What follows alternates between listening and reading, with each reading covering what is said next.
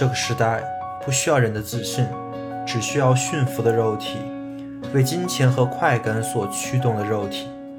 当你被 know how 的知识、不问目的的手段所驱动着，变得越来越简单的时候，可否想过找回你的复杂？维生素 E，二十世纪重要思想系列，帮你重构自己的复杂。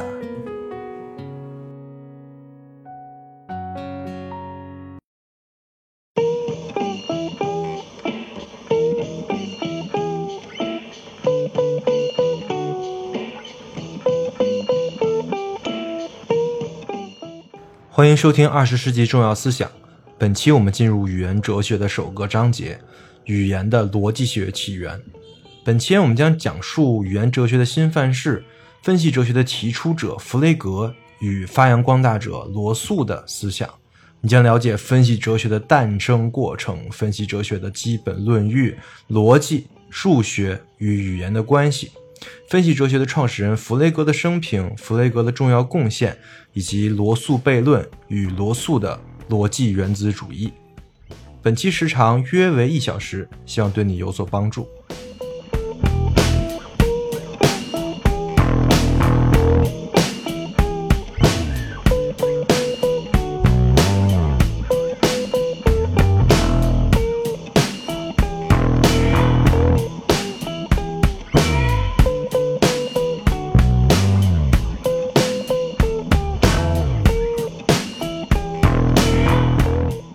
大家好啊！本期是语言哲学系列的第一期，我们就按照上次导论画的那个大饼来一点点讲。那首先呢，就是分析哲学的起源。我们今天讲的就是两位老哥弗雷格和罗素。再说明一下，我今天讲的这个东西叫做分析哲学。可能有人会问了，你不是讲语言哲学吗？这个分析哲学又是什么呢？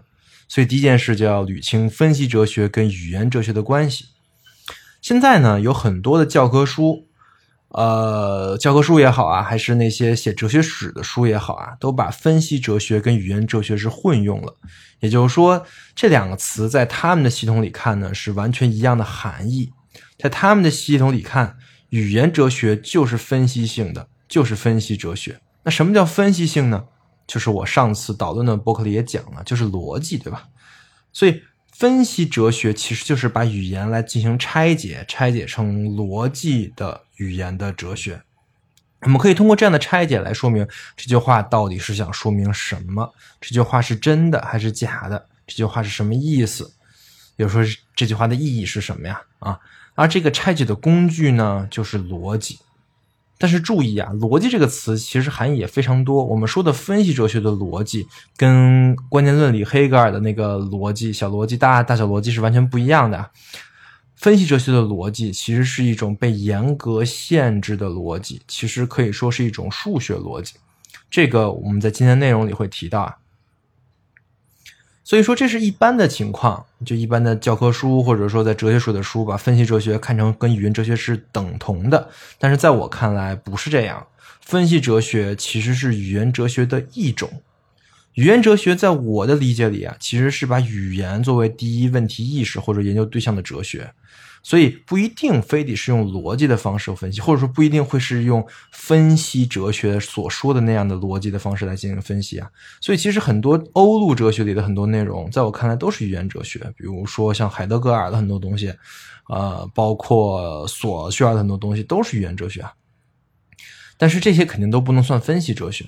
所以我。对语言哲学跟分析哲学的区分就是这样，就是语言哲学是个更大的框，而分析哲学是语言哲学的范围之内的一个范畴，相当于是一个小框。但注意一下，这只是我的区分，这只是我在我这套语言。呃呃，话语体系中的一个区分。如果你是哲学系的，或者说你要哲学系考试，然后别人考你什么是分析哲学，我建议你还是老老实实实的把这个词儿跟语言哲学看成相同的一个词儿比较好。不过我觉得我的播客听众应该也没那么多 要考哲学的，对吧？所以无所谓了，大家按照我的思路理解，我觉得会更清楚一些。那我为什么要做这个区分？不按照正常的术语表把分析哲学跟语言哲学相等呢？其实有一个非常主要的原因，就是我个人啊，我个人不太喜欢分析哲学。而且我并不认为分析哲学的这个分量可以代表所有的语言哲学。那我为什么会不太喜欢呢？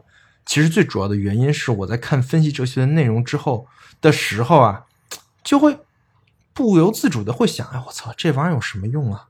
这玩意儿不就是数学吗？这玩意儿跟哲学有啥关系啊？因为它里面有大量的数学符号跟运算符号。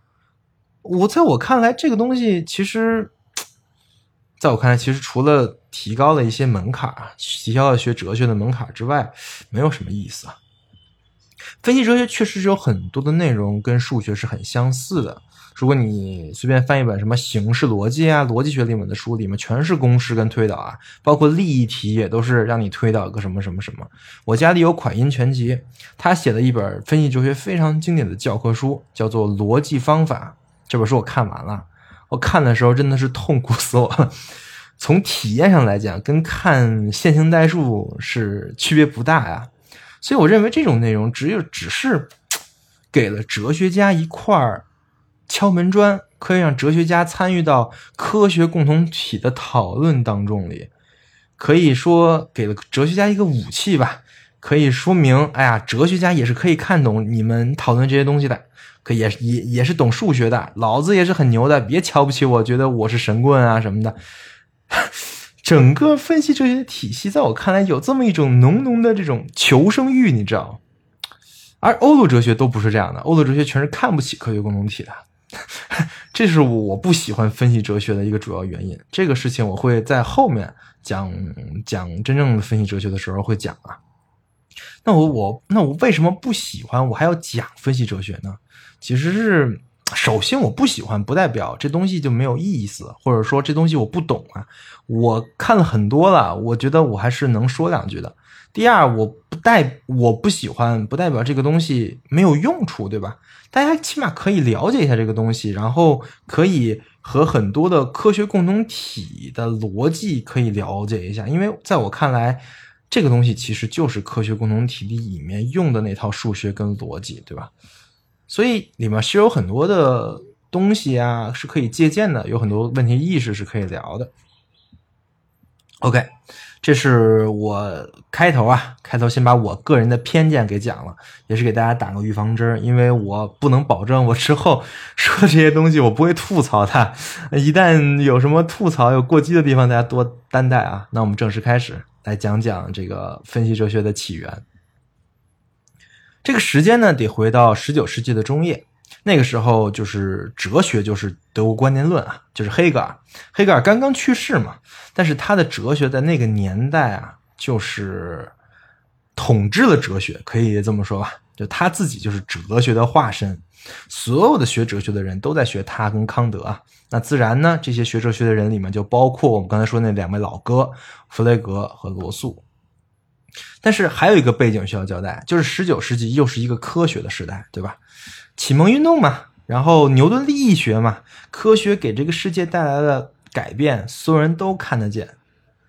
那我指的是欧洲人啊，因为那个时候可能不管是中国啊，还是很多其他地方都没有呃在启蒙运动的这个环境之下，但是所有的欧洲人，所有的。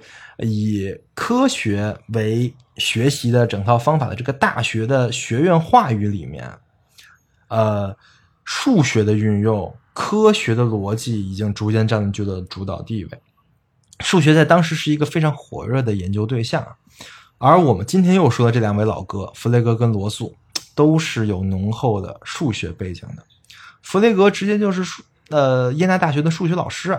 然后罗素呢，是从小就就是就学数学，大学的时候在剑桥读的，学的是数学，所以这两个人是站在哲学跟数学交交界的两个人。所以在我看来，分析哲学其实是一个哲学跟数学的交叉学科啊。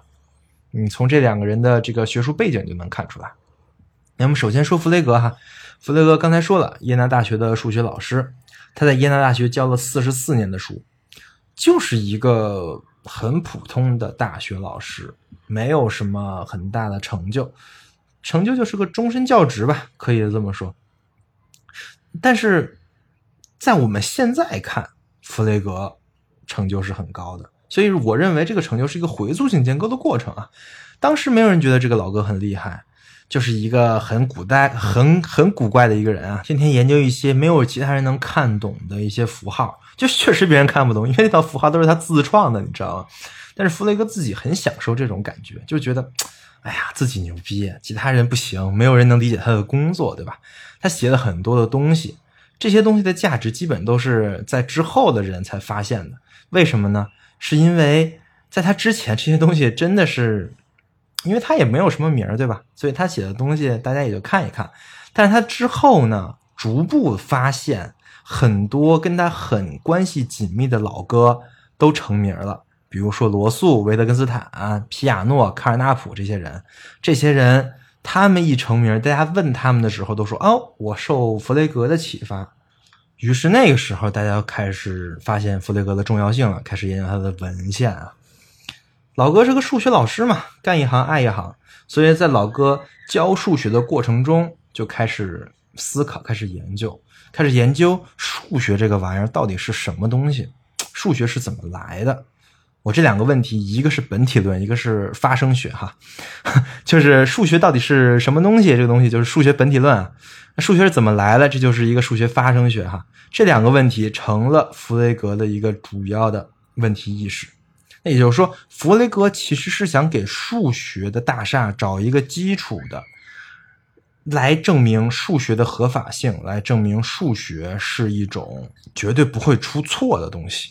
这个问题意识就相当于我们之前讲过的休谟问题，对吧？就是归纳是一定会出错的，因为有黑天鹅事件，因为你永远不知道归纳的下一个是怎么样的。但是弗雷格想说的是，数学就不会出错。这东西，如果你不理解什么意思，我就这么解释吧。弗雷格就是真正那个想证明一加一为什么等于二，且一加一等于二这个事儿是不会错的这个人，不是陈景润啊。陈景润那个证明的是哥德巴赫猜想，那跟一加一等于二其实没关系，或者说这个关系也也也算有关系，但是不是你理解的那种证明一加一等于二的关系啊？呃，因为我感觉这都是一个。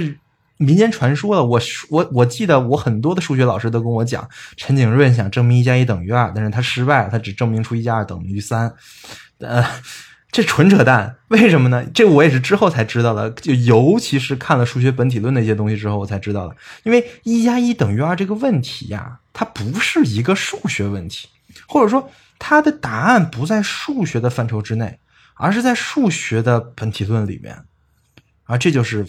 弗雷格的研究方向，弗雷格就在找这个数学的基础，对吧？那他认为数学基础是什么呢？就是逻辑。弗雷格最初写的几本书，基本上都是写给他的同行的，也就是数学研究者的。他在第二本书，就是他写的第二本书，叫《算术基础的序言》里面，就分析了一加一等于二这个问题。弗雷格是这么论证的：首先，他把他证明了。一切整数运算的前提都是一加一等于二，这个东西其实很简单，对吧？因为比如说二加一等于三，那其实你是把二这个符号定义成了一加一，然后把三这个符号定义成了二加一，你是这么一个循环定义的，对吧？这可以理解，千万别惊讶，你好好想想为什么是这么理解的，因为你你再想想，你写三这个符号的时候到底是什么东西？到底是为什么能用三这个符号代表它背后的这个东西？其实就是定义来的。只不过这个事情可能太直观了，大家大家小学的时候也没思考过这个问题，都是一二三四五七八九十就这么背过去的啊，没有想过它的发生学机制啊。OK，既然所有的整数都可以还原到一加一等于二，那么一加一等于二的前提是什么呢？这个前提其实是一等于一，也就是说一这个符号。必须得跟自身是同一的，这是什么问题？这是一个 a 等于 a 的问题，对吧？这就是哲学中的同一律的问题。这个我之前讲过，对吧？我之前就说过，这个 a 等于 a 这个事儿一定是需要好好讨论的。你看，这就碰上了，对吧？那所以其实我们是在用一来表示一个事一个事物的自身与这个事物的同一。也就是说，我们也就是思维的主体，必须得有一个最基础的能力，这个能力就是能分清楚相同跟差异，就是我们能把这两个东西是一样的，我们放一类；把这两个东西不一样，我们放一类。这就是一加一等于二的前提，也是所有数学计算的前提，就是 a 等于 a，就是黑格尔的逻辑学里面讲的那个统一哲学。OK，那我们知道了 a 等于 a 是数学计算的前提了。那我们能不能从 a 等于 a 出发，把所有的数学计算都重新搞一遍呢？包括数学的这些符号加减乘除，我们都用逻辑的方式来进行表达呢？理论上是能的，对吧？但是实际上，其实那个时候逻辑表表达还没有什么符号可以来用，所以弗雷格他就自创了一整套符号系统。这套符号用来表示最基本的逻辑的规律。用弗雷格自己的话说，就是他创造了一套可以模仿数算术构造的纯思维的形式语言。听着挺玄乎，那这套语言具体是什么呢？其实我觉得。你把它看成一个编程语言就比较好用，因为学过编程的同学可能一下就明白我们说的是什么。这套逻辑语言其实就包含的是那些，比如什么和、与、非、条件句，就是 if a 如果 a 就 b，就是这种东西啊。它总结了六个结构，咱们听一下。第一个结构，a 并且 b；第二个结构，并非（括号 a 并且 b），就是就是第一个结构的反题的。非 a 并且 b，第三个结构并非 a 且并非 b，第四个结构并非并非 a 且并非 b，第五个结构并非 a（ 括号并且 b），第六个结构并非并非 a（ 括号并且 b）。这六个结构你看啊，这个二四六其实都是一三五的一个反题，都是在一三五的前面加了个非啊。所以这六个结构其实就是由两个最基本的元素组成的，一个是非，并非呀，就是不不是；一个是与，就是放在一块就是和，对吧？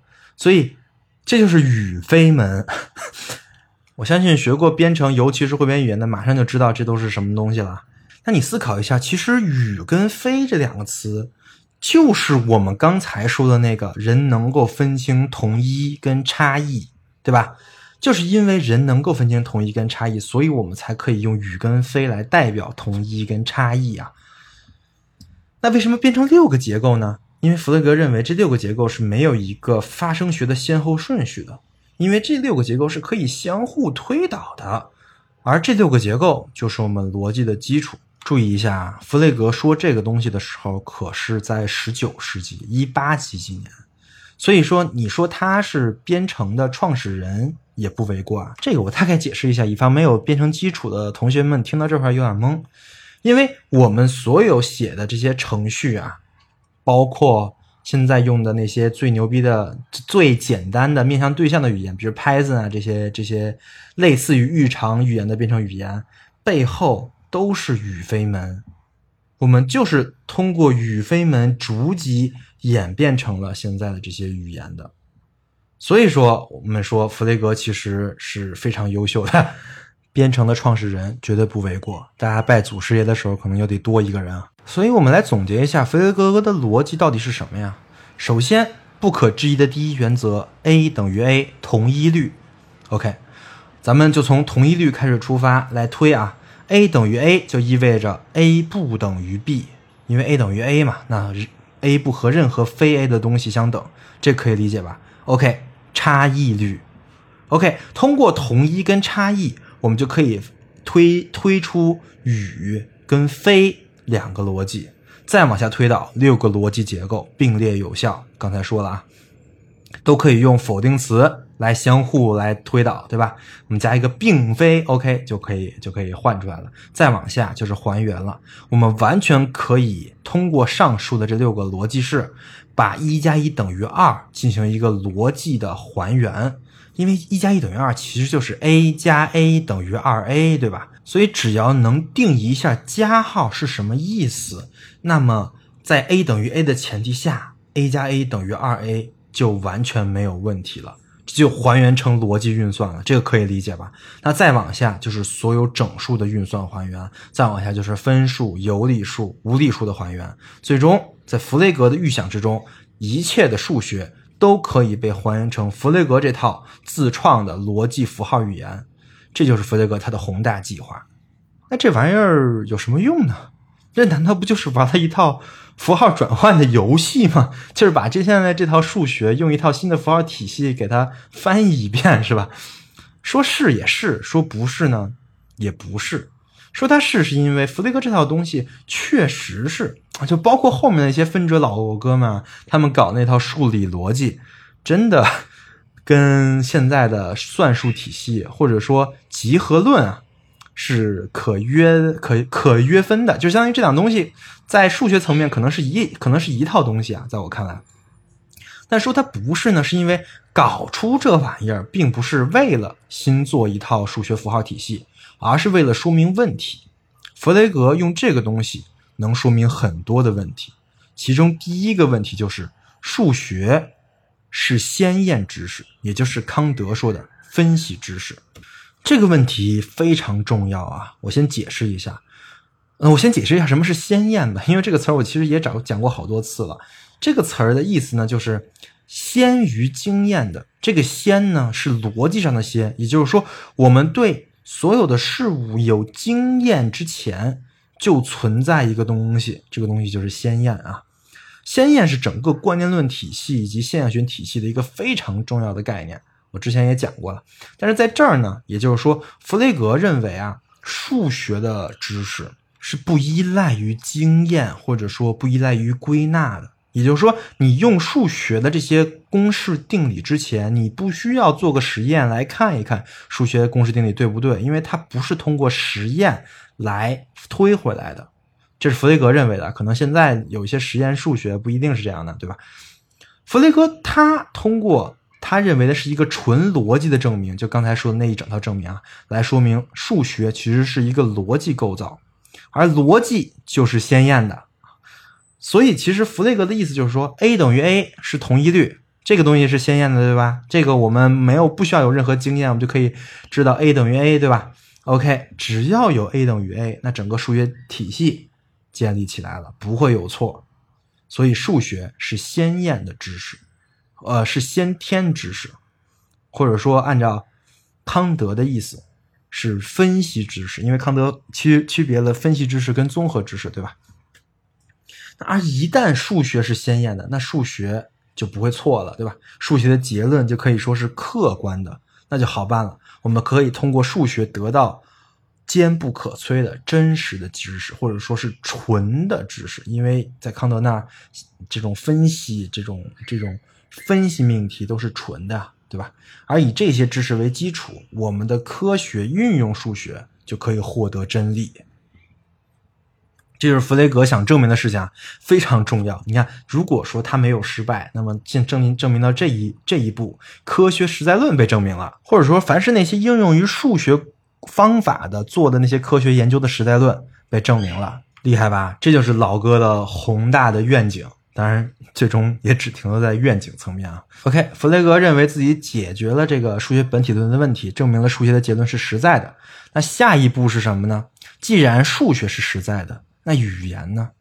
语言其实也可以化约为数学啊。而且真理就是所谓的真的语言，对吧？哎，我看他文章有好几次说到这个观点，他说。如果说美学是对美的研究，伦理学是对善的研究，那么逻辑就应该是对真的研究。所以，对弗雷格来说，研究语言就一定是势在必行的，而且研究语言的真假就相当于研究的是真理，就是哲学，对吧？但是，其实这个数学跟语言可以化约这个事儿本身就有点问题啊。而且研究这个语言语义的真假这个事儿也有点问题，这个不这不需要有哲学的逻辑都可以想到啊。就比如我举个例子，比如说我说啊，我说吴亦凡是个秃子，这句话是真的还是假的呢？可能在前几天大概是假的，然后现在变成真的了，对吧？因为进监狱好像得剃光头，那你说这事儿光靠逻辑就能判断吗？肯定判断不了啊，对吧？那换个例子。比如说孙悟空不存在，那这句话是真的还是假的呢？这好像可以通过逻辑判断，因为孙悟空本身就是一个神话小说里的人物，在现实世界确实是不存在的。但如果你要这么说的话，你在说什么呢？如果你说孙悟空不存在，我告诉你吧，那有没有可能是不是有一个真的姓孙叫悟空的人生活在这个世界上呢？那你在说孙悟空不存在的时候，你在说什么？对吧？换个角度说，我们到底能不能说一个在小说里虚构的人物是不存在的？虚构的存在就不是存在吗？这些问题其实是语言里的问题啊。那这些问题数学怎么解释呢？我觉得不太能解释，或者说不太能用弗雷格所谓的那种鲜艳逻辑进行判断啊。或者说，就要有一些前提和假设。弗雷格是聪明人，他当然知道这些东西不能跟自然语言直接化约，所以他做了一个区分。他区分了一个句子的意义和指称。这个关于意义跟指称的区分啊，可能是弗雷格一生中对于语言哲学影响最大的一个论述。这个论述在他的一篇文章里叫做《含义与意味》啊。这个这个这篇文章，陈嘉映老师直接就翻译成“意义与指称”啊。这篇文章有兴趣的同学可以去看一看，在弗洛格文集里边，我大概解释一下是什么意思。就比如说啊，我说一个句子，吴亦凡进监狱了，然后我再说一个句子，那个中国新说唱导师但是唱的很烂的人进监狱了。这两句话，你分析一下，意义可能不太一样，因为第一句相当于一个客观的陈述，对吧？呃，我第一句就是说一个事实，好像比较客观的说一个事实啊。但我第二句就带了一些我主观的一些意愿，或者说主观的一些看法。比如说，他确实上了中国新说唱当导师，但确实唱的很一般，对吧？然后，但是这两句话虽然意义不太一样，指称一样啊。因为我第二句话我说这么一长串，那个中国新说唱的导师，但是唱的很烂的那个人，他不就是指吴亦凡吗？他指称是一样的，所以这句话的这个真值，这个真和假呀，跟上面那句话是也是一样的。既然吴亦凡确实进监狱了，那么这两句话的真值是一样的，都是真的，对吧？而这就是一个意义跟指称的区分了。我总结一下，大概有这三点的区分啊，或者说这个它的这个意义指称理论有这么三点的要点。第一呢，是意义跟指称是一个句子的不同的两个要素，它区分开了。这个句子的意义跟这个句子，或者这个这个句子里面这些词儿的指称是两个不同的事儿啊。这个其实不止它，结构主义里面也也也会分开啊。那么继续往下讲，第一点，第二点。意义不同的句子，指称可能相同，就跟我刚才说的那两个词儿，就那两句话，一个说是吴亦凡，一个是中国新说唱唱的很烂的导师，这两个词儿的指称是一个，对吧？但是意义不一样，但是指称是相同的。第三，也是最重要的，指称决定一个句子的真假，也就是真值，也就是说。我不管我前面加什么什么形容词在形容，只要我指的那个词儿，我只要我这句话指的是吴亦凡，那他进监狱的这个事儿就是真的，对吧？这就是弗雷格对于语言的一个澄清跟区分。那那个指称是什么呢？这个指称其实背后预设的就是那个 A 等于 A，对吧？就是同一性原则，就是我说吴亦凡，我指的就是就就就跟那个实实体吴亦凡那个背后那个人是画等号的。啊，这个我先解释一下啊。这个因为是我现在在讲的是分析哲学，我用的是分析哲学的术语表，就是指称。如果是欧陆哲学或者说结构主义那边术语表，这个东西叫做能指，是吧？这个东西叫做所指。然后那个词儿呢，那个就那个词儿在在在欧陆哲学叫能叫能指，这个背后的意思呢叫意指。因为是两套体系，所以他们的术语表不一样是非常正常的。所以。如果说你对能指、所指、意指比较熟悉的话，那么这边的这个指称就代表着所指，你只要你有一个对应关系，你大概看一下就能明白了。所以在弗雷格这里呢，这个指称比意义要重要。那这个区分其实不是一个对称的区分，或者说我们分析这个词儿、这句话的意义，其实我们是为了找指称的。在弗雷格是是这么看的啊，就比如说。我在分析，呃，这个这个，我刚才说这句话，中国新说唱唱的很烂的老师进监狱这一句话，我首先得分析出我刚才说那么多这个意义，其实就是指吴亦凡，对吧？OK，那我这句话就化约为吴亦凡进监狱了。然后弗雷格认为最重要的就是我们说话最重要的是什么呢？最重要的是判断这句话的真假。所以也有人说弗雷格的这个这个理论叫做真理的途径论，就是我们先分析意义。我们通过分析意义找到指称，通过指称来判断句子的真假，而这就是哲学命题是最重要的事情啊！这个逻辑怎么说呢？就还挺直男的，对吧？你想象一个场景啊，就是你女朋友跟你说：“哎，我今天吃了好多东西，我要胖了，咋办啊？”然后如果是弗雷格思维啊，那就会说：“你吃了啥？我给你算一下卡路里。”然后我再给你算一下你的代谢率，我给你判断一下你到底会不会胖，就是这个逻辑对吧？就是他认为这是最重要的嘛？你要你要搞真值嘛，对吧？那好，不过我觉得你要是真是弗雷格思维，你这辈子可能就告别女朋友了。哎，确实没忍住，好了，不吐槽了。总之。这个逻辑大家明白了吧？而这个逻辑其实就是分哲那帮人，或者说，比如说后面的逻辑实证主义者，他们的一些基础逻辑。总结一下，就是从 A 等于 A 开始，开始分析语言的真值，看，从而通达所谓的真理。你这句话说的是真的还是假的呀？我给你分析分析，对吧？但是仔细想想啊，这里面还是有不少问题啊。最大的问题就是，这个没解决语言如何跟事实相连，对吧？这就跟数学不太一样了，因为数学，弗雷格说的都是先验知识，不用跟事实相连，这都是只要你有逻辑，你就能你就能推出所有数学知识啊。但是语言的真假就不是了，语言的真假明显是要依靠于经验的判断的。比如说吴亦凡进监狱的这个事儿，在一年前肯定是假的，对吧？那为什么现在是真的呢？就是因为我们有了这个经验。那这个事儿怎么才能通过句子，通过分析逻辑来解决呢？这个问题啊。菲勒格做了个区分，又他又做了个区分，对吧？他区分了专名跟概念。所谓专名，就是跟每一个实际事物相连的一个指称非常明确的语言符号。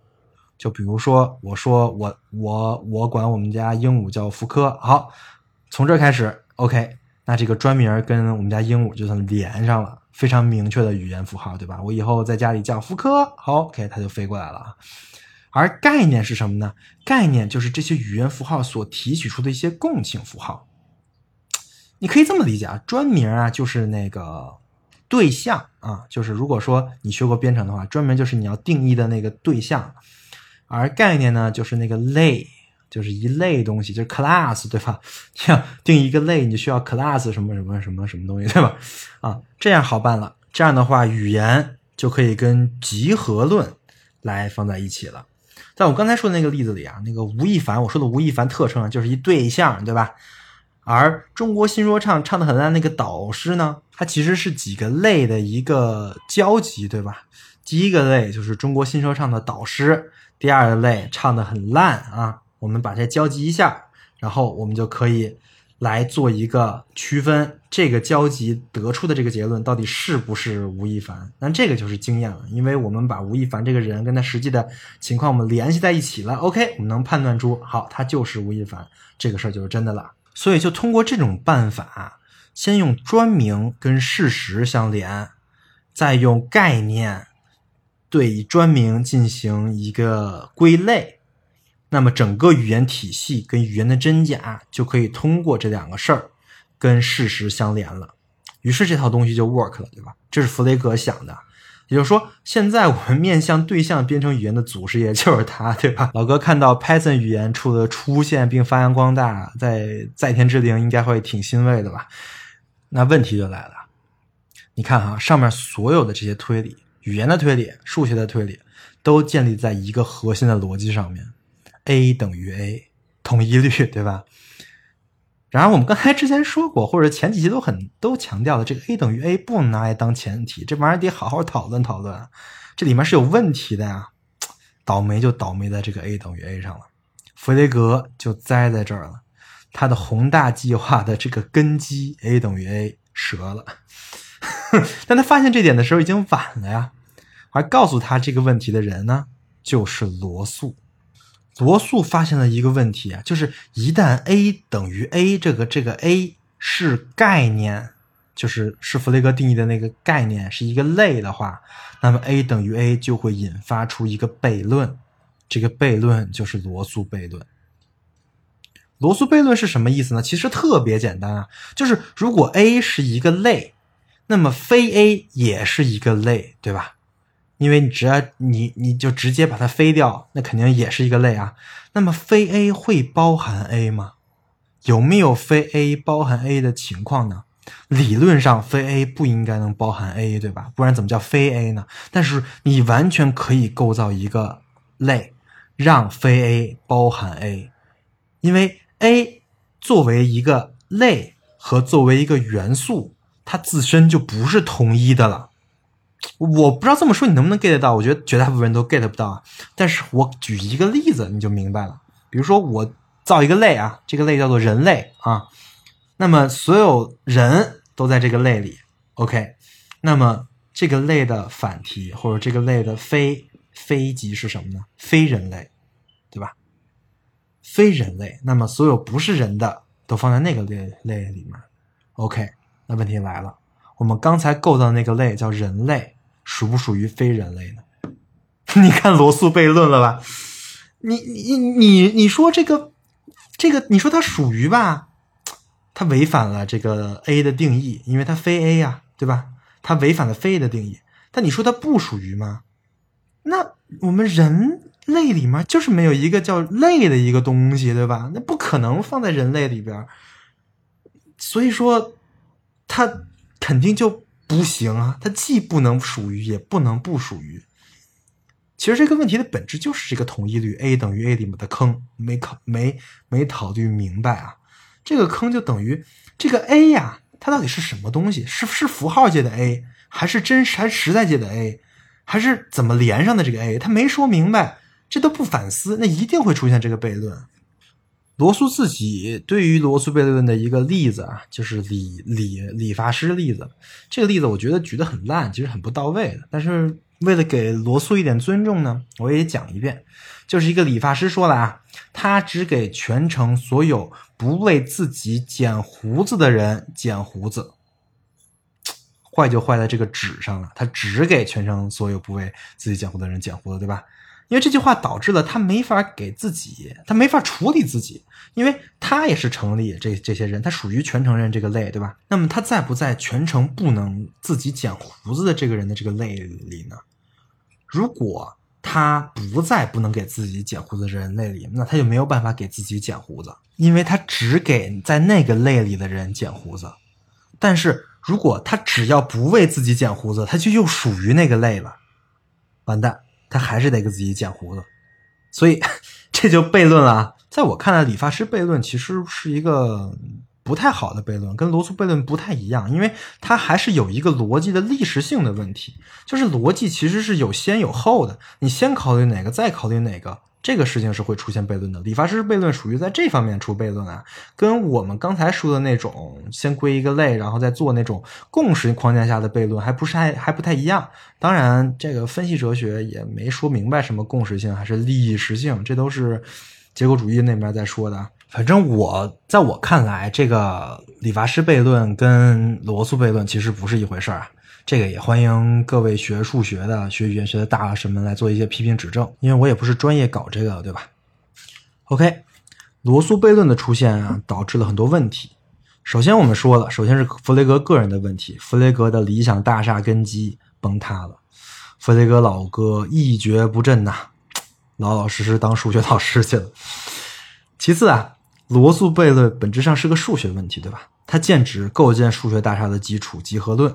所以这个问题同时引发了第三次的数学危机，也让各位数学家看到了自己没有定义好这个 a 等于 a 这个问题而导致的数学的基础问题，引发了一次数学界的一个公理升级呀。罗素在这个环境下，作为一个提出悖论的人，自然也得提出悖论的解决办法。但是他的办法呢？他办法是自创了一套处理逻辑的方式啊。我作为我觉得作为一个数学家，逻辑呃罗素挺够格的，虽然我也不太懂啊，我没办法在他的这个数学领领域上做一些评论。但是在我看来，这个贡献呢，不是一个哲学领域的贡献。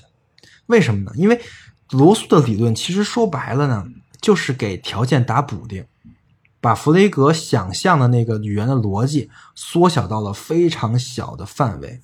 如果说弗雷格还是对自然语言有一些反思，在思考自然语言框架跟数学怎么怎么怎么搭上，这或者说思考自然语言语言逻辑的话，那罗素开始就直接当缩头乌龟了。他直接减少了对自然语言的这些想法，直接把直接把自己的论域回到了那个形式化的语言，给自然语言加了各种限制。比如说，他怎么解决理发师悖论的呢？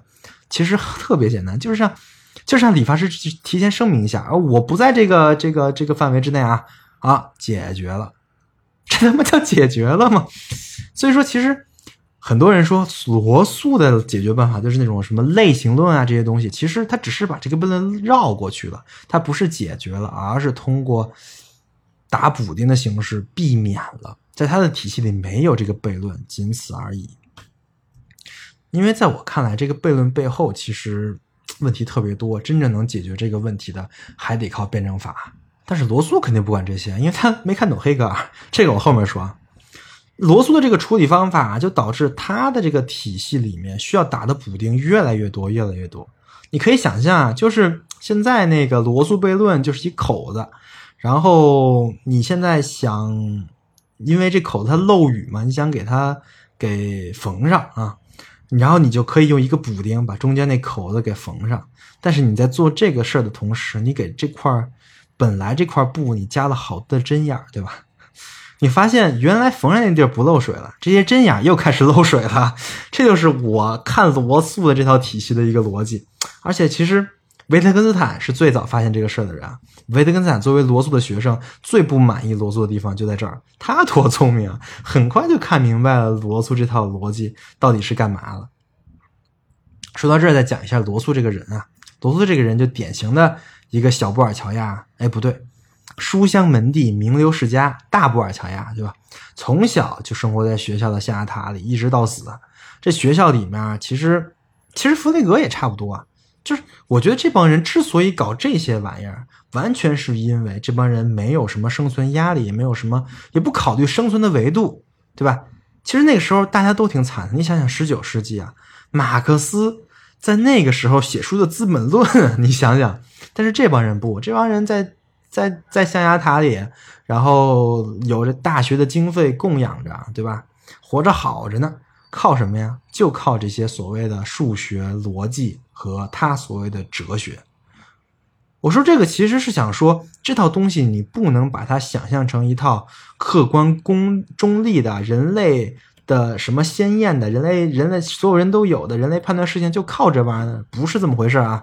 你要考虑这套东西的谱系跟发生机机制，你就会发现啊，这套东西生于象牙塔，长于象牙塔。因为象牙塔里就是那些大学里教数学、教莱布尼茨的那套玩意儿，所以这些东西才会接连出现。这就跟欧陆哲学在继承马克思、黑格尔这些东西搞社会运动啊，这些野路子是完全不一样的东西啊。你看萨哈特啊。萨萨特这辈子没去学校教过书，不领政府的一分钱，连诺贝尔奖他都不去领。就是这帮人的哲学跟罗素这样的人的哲学，他能是一种吗？对吧？弗雷格跟罗素还是有点区别的。弗雷格是一个真正有一个建构一种理论、一一个逻辑语言的这个宏大的这个叙事的一个伦理旨趣在那儿的。罗素是呃，弗雷格是个怪人，对吧？他是一个非常有想法的人，他有这个问题意识的，他真想干这活儿啊！他是想通过构造一个新型的概念文字来说清楚问题的。而罗素这个老哥，我就没看出他有这个伦理。旨趣没有这个热诚啊！你看他后期根本就不搞这些玩意儿，就搞名声、搞鸡汤去了。说他逻辑已经搞不动了，交给维特根斯坦了，其实就是懒了，或者说觉得麻烦。这玩意儿没有写鸡汤，到处演演讲、参与这那的话题，上上节目来的更有效，嗯，更更更有地位，对吧？啊，名，你搞这些东西名声多快呀？你他妈去得到讲个什么什么经济学原理，搞搞名声不快吗？对吧？既然这样，我老老实实研究什么逻辑，研究什么数学，我我我研究它干嘛呢？我觉得罗素就这么想的。我为什么那么烦这个人呢？是因为我曾经被他骗过，你知道吗？就是我当时看的第一本哲学史是他写的。哎呦，我操！我从来没看过这么差的哲学史。哎呀，这个老哥真的是完全没读懂黑格尔，然后还他还反黑格尔，也不知道他反了个啥。哎，你说有人反黑格尔，可能是真的有一个存在论的一个危机意识，比如说尼尼采反黑黑格尔，完全是因为这个。有人反黑格尔呢，是因为感情上过不去，别人都上他的课，不上不上自己的课。比如叔本华反黑格尔，就是这个。那还有人反黑格尔呢，是因为黑格尔把他们。做哲学能做的事儿给做了，他们没饭吃了。反黑格尔纯粹是为了一口饭，你知道吗？或者一个教职，比如说就是罗素啊。我觉得这样的混子还挺多的，对吧？总之啊，他提出一个罗素悖论，是一个挺好的，我认为是一个历历史留名的一个问题意识。但他之后，尤其后期那些玩意儿，那些鸡汤啊，写的哲学史啊，就别看了，真的毁眼睛。后期罗素可能最大的贡献就是教了个学生叫维特根斯坦，但其实也不是他教的，维特根斯坦自己聪明，但是维特根斯坦也是倒霉。你说你这水平，你要是跟个胡塞尔，那还有什么海德格尔什么事儿啊？可惜啊，跟了个罗素，你知道吗？哎，其实维特根斯坦其实这个人也挺看不上罗素的，这个之后体体现在他的生存论抉择上了。你说他。一个富家公子哥放弃那么多钱，在剑桥好好的不干了，跑了去参加一战之后去当乡村教师，为了什么呀？不就是看不上这帮象牙塔里的小布尔乔亚吗？对吧？这个具体可以听我之前做的那个维维特根斯坦传的导读节目啊。行了，不喷了，不喷了，还是来讲讲他的哲学。罗素的哲学是建立在弗雷格的基础之上的。罗素最早是数学专业嘛，后来读了德国关联论，尤其是黑格尔，没读懂。他里他觉得里面写的东西混乱不堪，没有逻辑。按照他自己的话说，就是黑格尔写的都是地地道道的废话啊。说没说黑格尔没有逻辑，牛逼啊！所以他不懂啊，他不懂这种完全没逻辑的东西，看着那么晦涩的东西，为什么那么多人在学在看呢？他不理解呀。于是他又走上了反叛之路，想做那个揭穿皇帝新装的那个小孩啊。那有什么办法呢？罗素就把这个目光看向了数学，看向了集合论啊。估计他当时会有一种数学实在主义的，或者说数学第一性的数学第一第一科学的这种心态啊。因为牛当时牛顿就是用数学来说明物理规律，对吧？那数学是不是也能来说明哲哲学规律呢？牛顿写一个叫自然科学的数学原理啊。那他是不是可以写一个哲学原理，对吧？如果能用数学的方式来证明黑格尔是胡说八道的，那肯定更有说服力。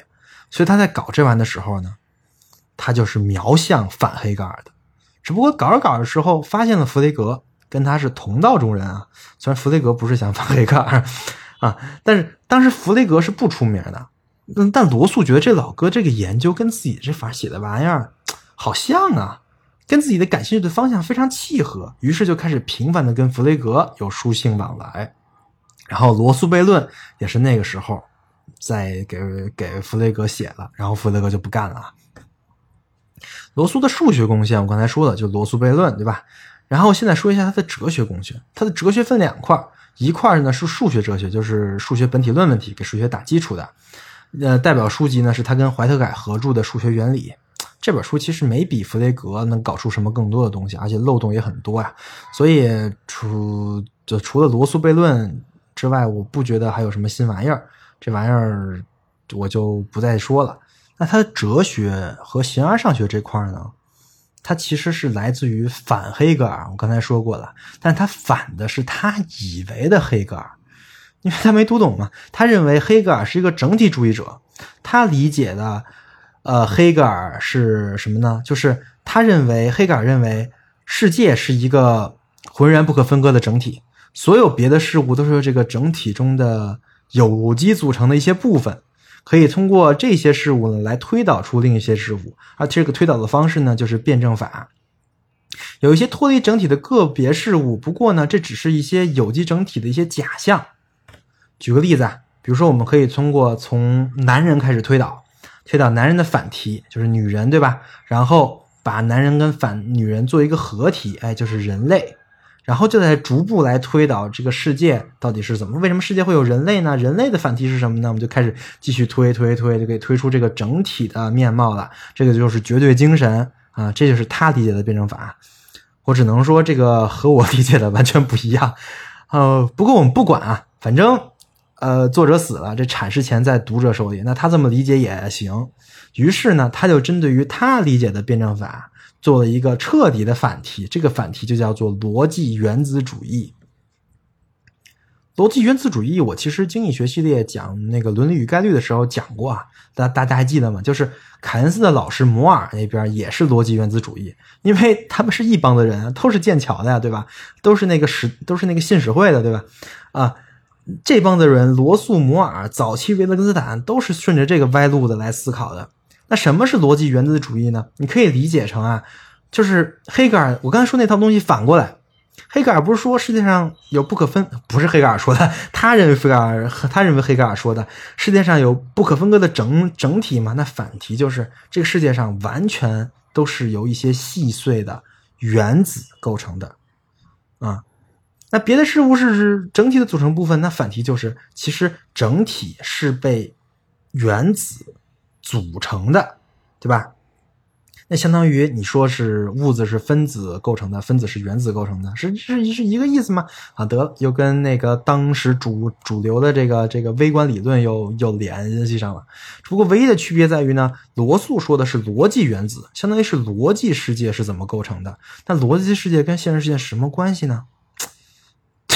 这里。罗素就又继承了弗雷格，并且再一次具体化了弗雷格啊，就是就是把弗雷格变变蛇皮了。他认为这个逻辑世界的语，也就是语言的意义呢，就是指称。这跟弗雷格想的一样，对吧？就是就是指称是语言最重要的东西。那每个逻辑原子呢，都对应了一个，都指称了一个现实世界的元素。那逻辑原子如何跟？跟真实世界联系起起来的呢？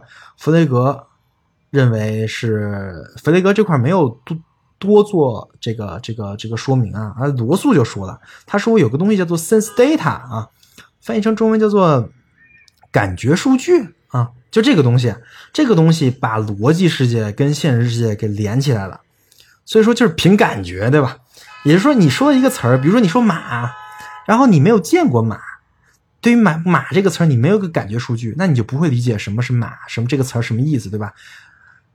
啊，我怎么说呢？就罗素这个还挺继承休谟的，对吧？继承了光荣的经验主义传统啊。这么干好处是很明显的，就是他的理论，包括弗雷格的理论，真的能跟现实就联系起来起来了。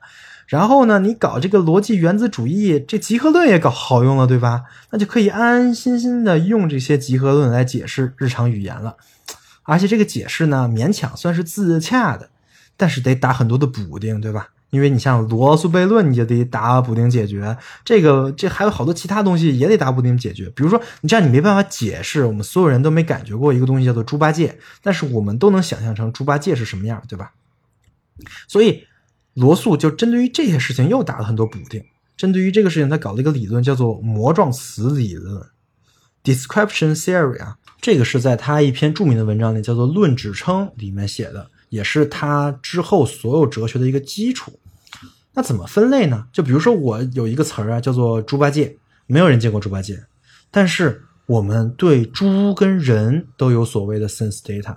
那我们就可以把这些两个感觉信息合在一起，因为猪八戒其实形象就是一个人形的猪，对吧？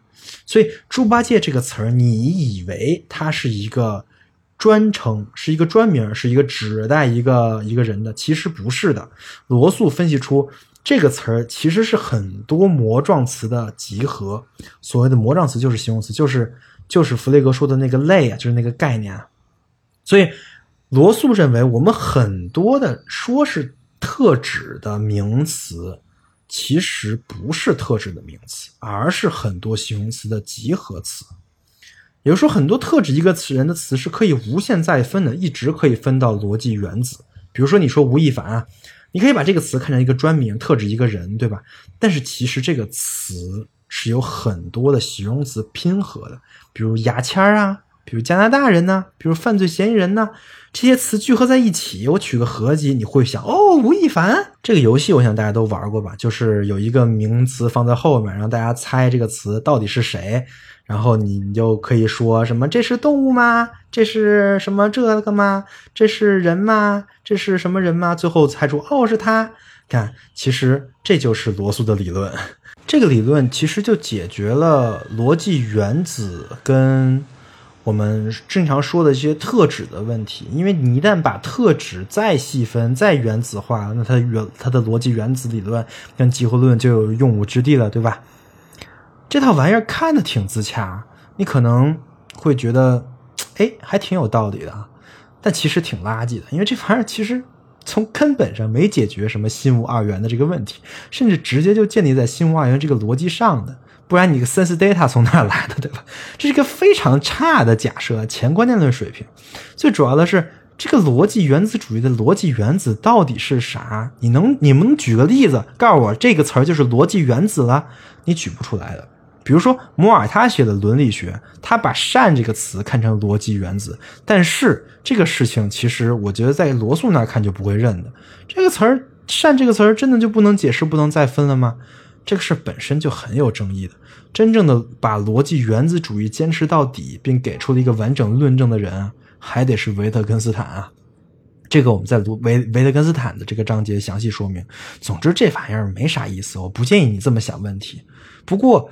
可能有一些特定的领域这么搞还是挺有用的，比如说在财务领域有一个分析方法叫做杜邦分析，这个其实就是 罗素说的膜状词理论跟逻辑原子主义的这个这个逻辑啊。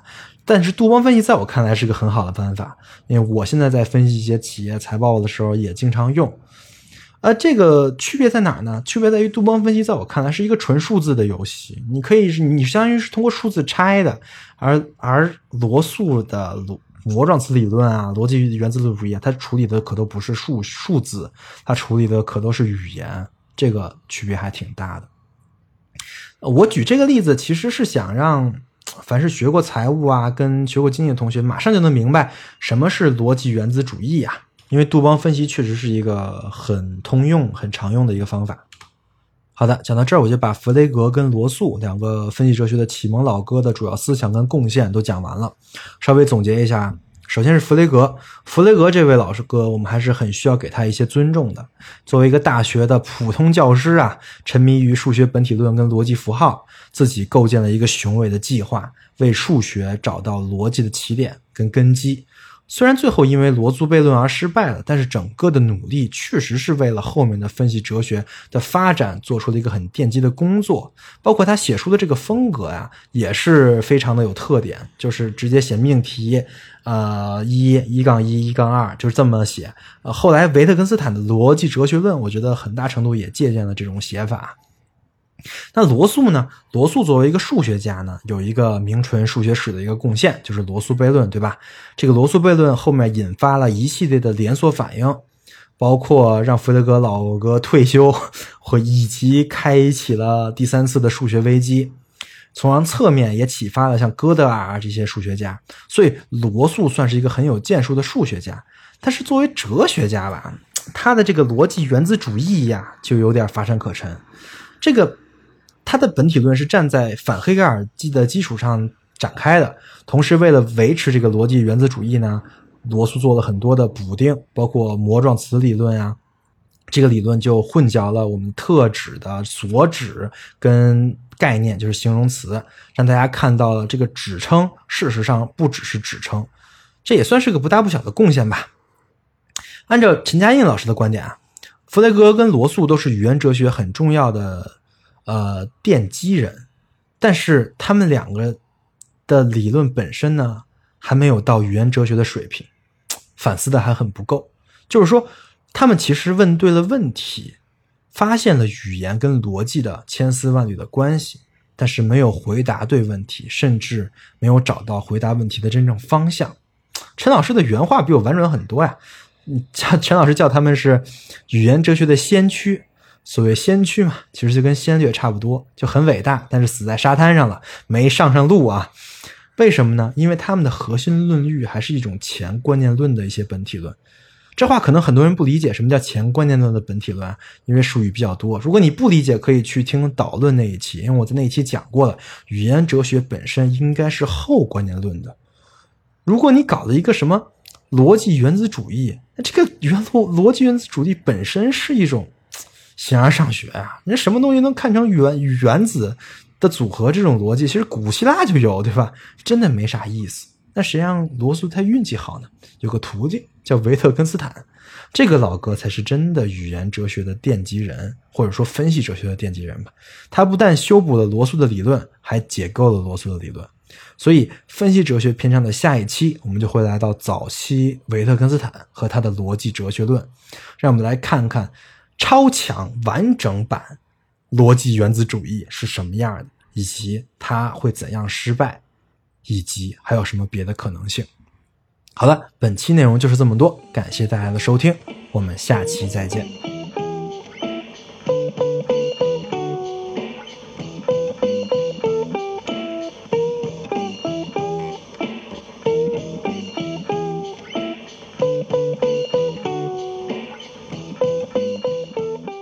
维生素 E 是一款完全免费的知识分享播客计划。目前，维生素 E 已有了自己的社群，跟除播客外的各类实践项目。社群跟项目的通知均在 Telegram 频道。如果您对播客内容感兴趣，希望获得维生素 E 的书单以及阅读相关拓展资料，或者希望参与维生素 E 的实践项目，与其他听众一起讨论，欢迎点击 Show Notes 里的群组连接，关注频道。此外，如果认为本期播客内容对您有所帮助，欢迎转发到各大互联网平台。感谢您的支持。让我们一起重构互联网生活形式，期待您的加入。